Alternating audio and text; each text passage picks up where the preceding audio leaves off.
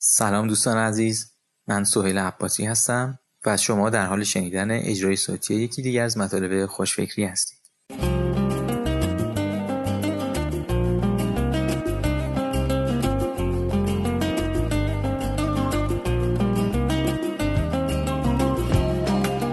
عنوان این مطلب هست چگونه یک ارائه اثرگذار برای جلب توجه سرمایه گذاران انجام دهید؟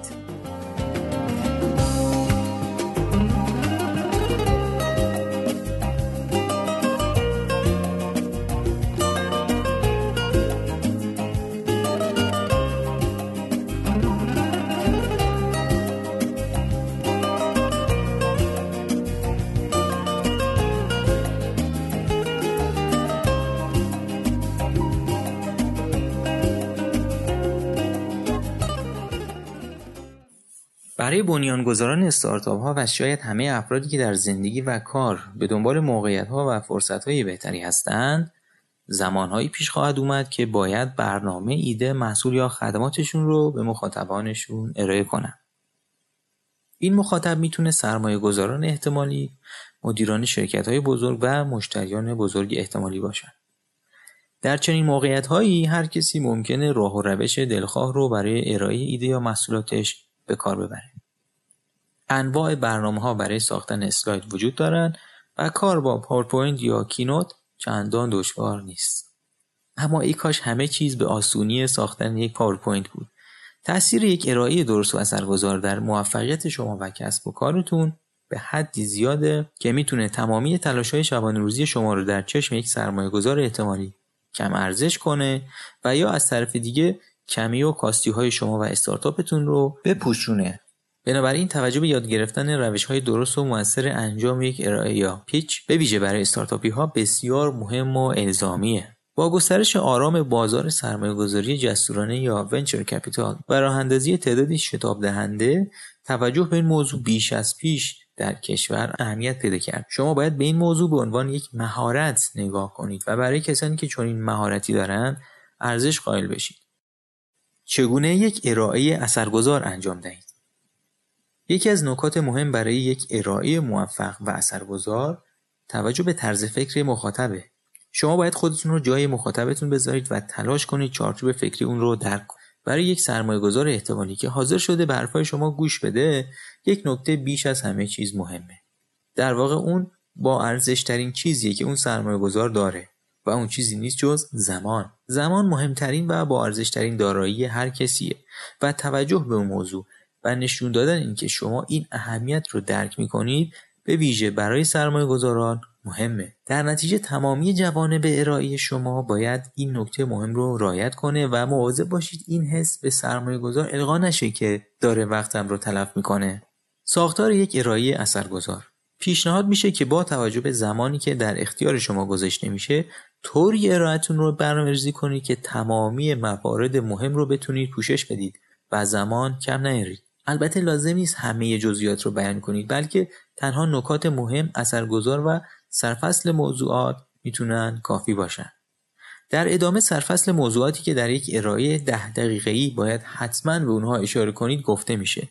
بهتره که ترتیب موارد نیز رعایت بشه و اگر تغییری در اون می‌دید مواظب باشید که جریان فکری موضوعات و رشته کلامتون مخاطب رو سردرگم نکنه. ساختار و زمانبندی یک ارائه مناسب ده دقیقه‌ای. سی ثانیه اول شامل معرفی معرفی خودتون ارائه اطلاعات کلی درباره خودتون استارتاپتون و همتیمی ها دو دقیقه شامل مشکل یعنی مشکلی که شما برای حل اون راه حلی ارائه کردید رو شرح بدید. و راه حل راه حل شما برای حل اون مشکل چیه؟ چهار دقیقه شامل میزان جلب توجه مردم. چه اندازه تونستید مخاطبان و مشتریان احتمالی رو به خودتون جلب کنید؟ و از چه راههایی؟ اندازه بازار بازار شما چقدر بزرگه؟ مشتریان چه تعداد مشتری دارید؟ مهمترین اونها چه افراد یا سازمانهایی هستند؟ مدل درآمدی چگونه از این ایده می‌خواهید پول در بیارید یا در میارید؟ چرخه فروش شامل دو عدد بسیار مهم هزینه به دست آوردن یک مشتری و ارزش هر مشتری یعنی ارزش ریالی که یک مشتری در مدتی که مشتری شماست ایجاد می‌کنه سه و نیم دقیقه شامل رقابت. چه میزان رقابت در بازار شما وجود داره و رقبای اصلی شما چه کسانی هستند؟ شرکا و همکاران کلیدی. با چه شرکت های یا سازمان هایی همکاری می‌کنید؟ مدیریت. مدیر عامل کسب و کارتون چه کسیه؟ اعضای مهم هیئت مدیره و یا مشاوران مدیر عامل چه کسانی هستند؟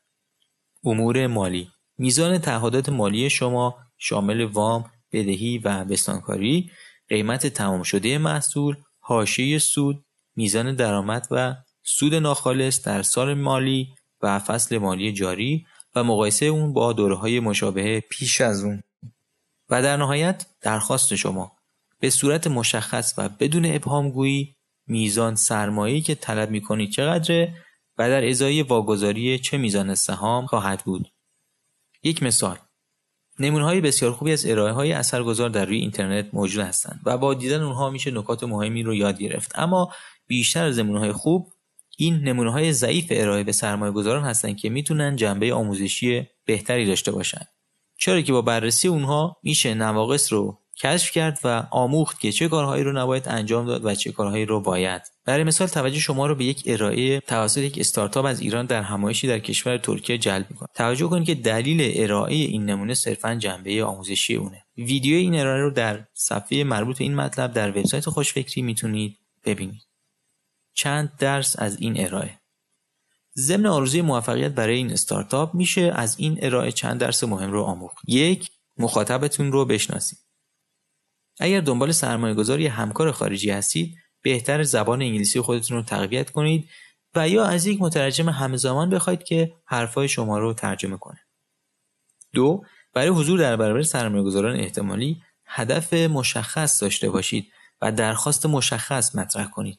وقت مخاطب رو با بیان اهداف کلی و مبهمی که خارج از کنترل شما و اوست تلف نکنید. 3. اصطلاحات رایج در زبان سرمایه گذاری در استارتاپ ها رو یاد بگیرید تا سرمایه گذار مجبور نشه معنی کلمات کلیدی که به کار می‌بره رو برای شما شرح بده. و چهار اعداد مهم کسب و کارتون رو بشناسید. دوستان به پایان این مطلب رسیدیم و حالا نوبت شماست. نظر شما چیست؟ لطفا تجربه هاتون رو با من و دیگر خوانندگان خوشفکری در میون بذارید.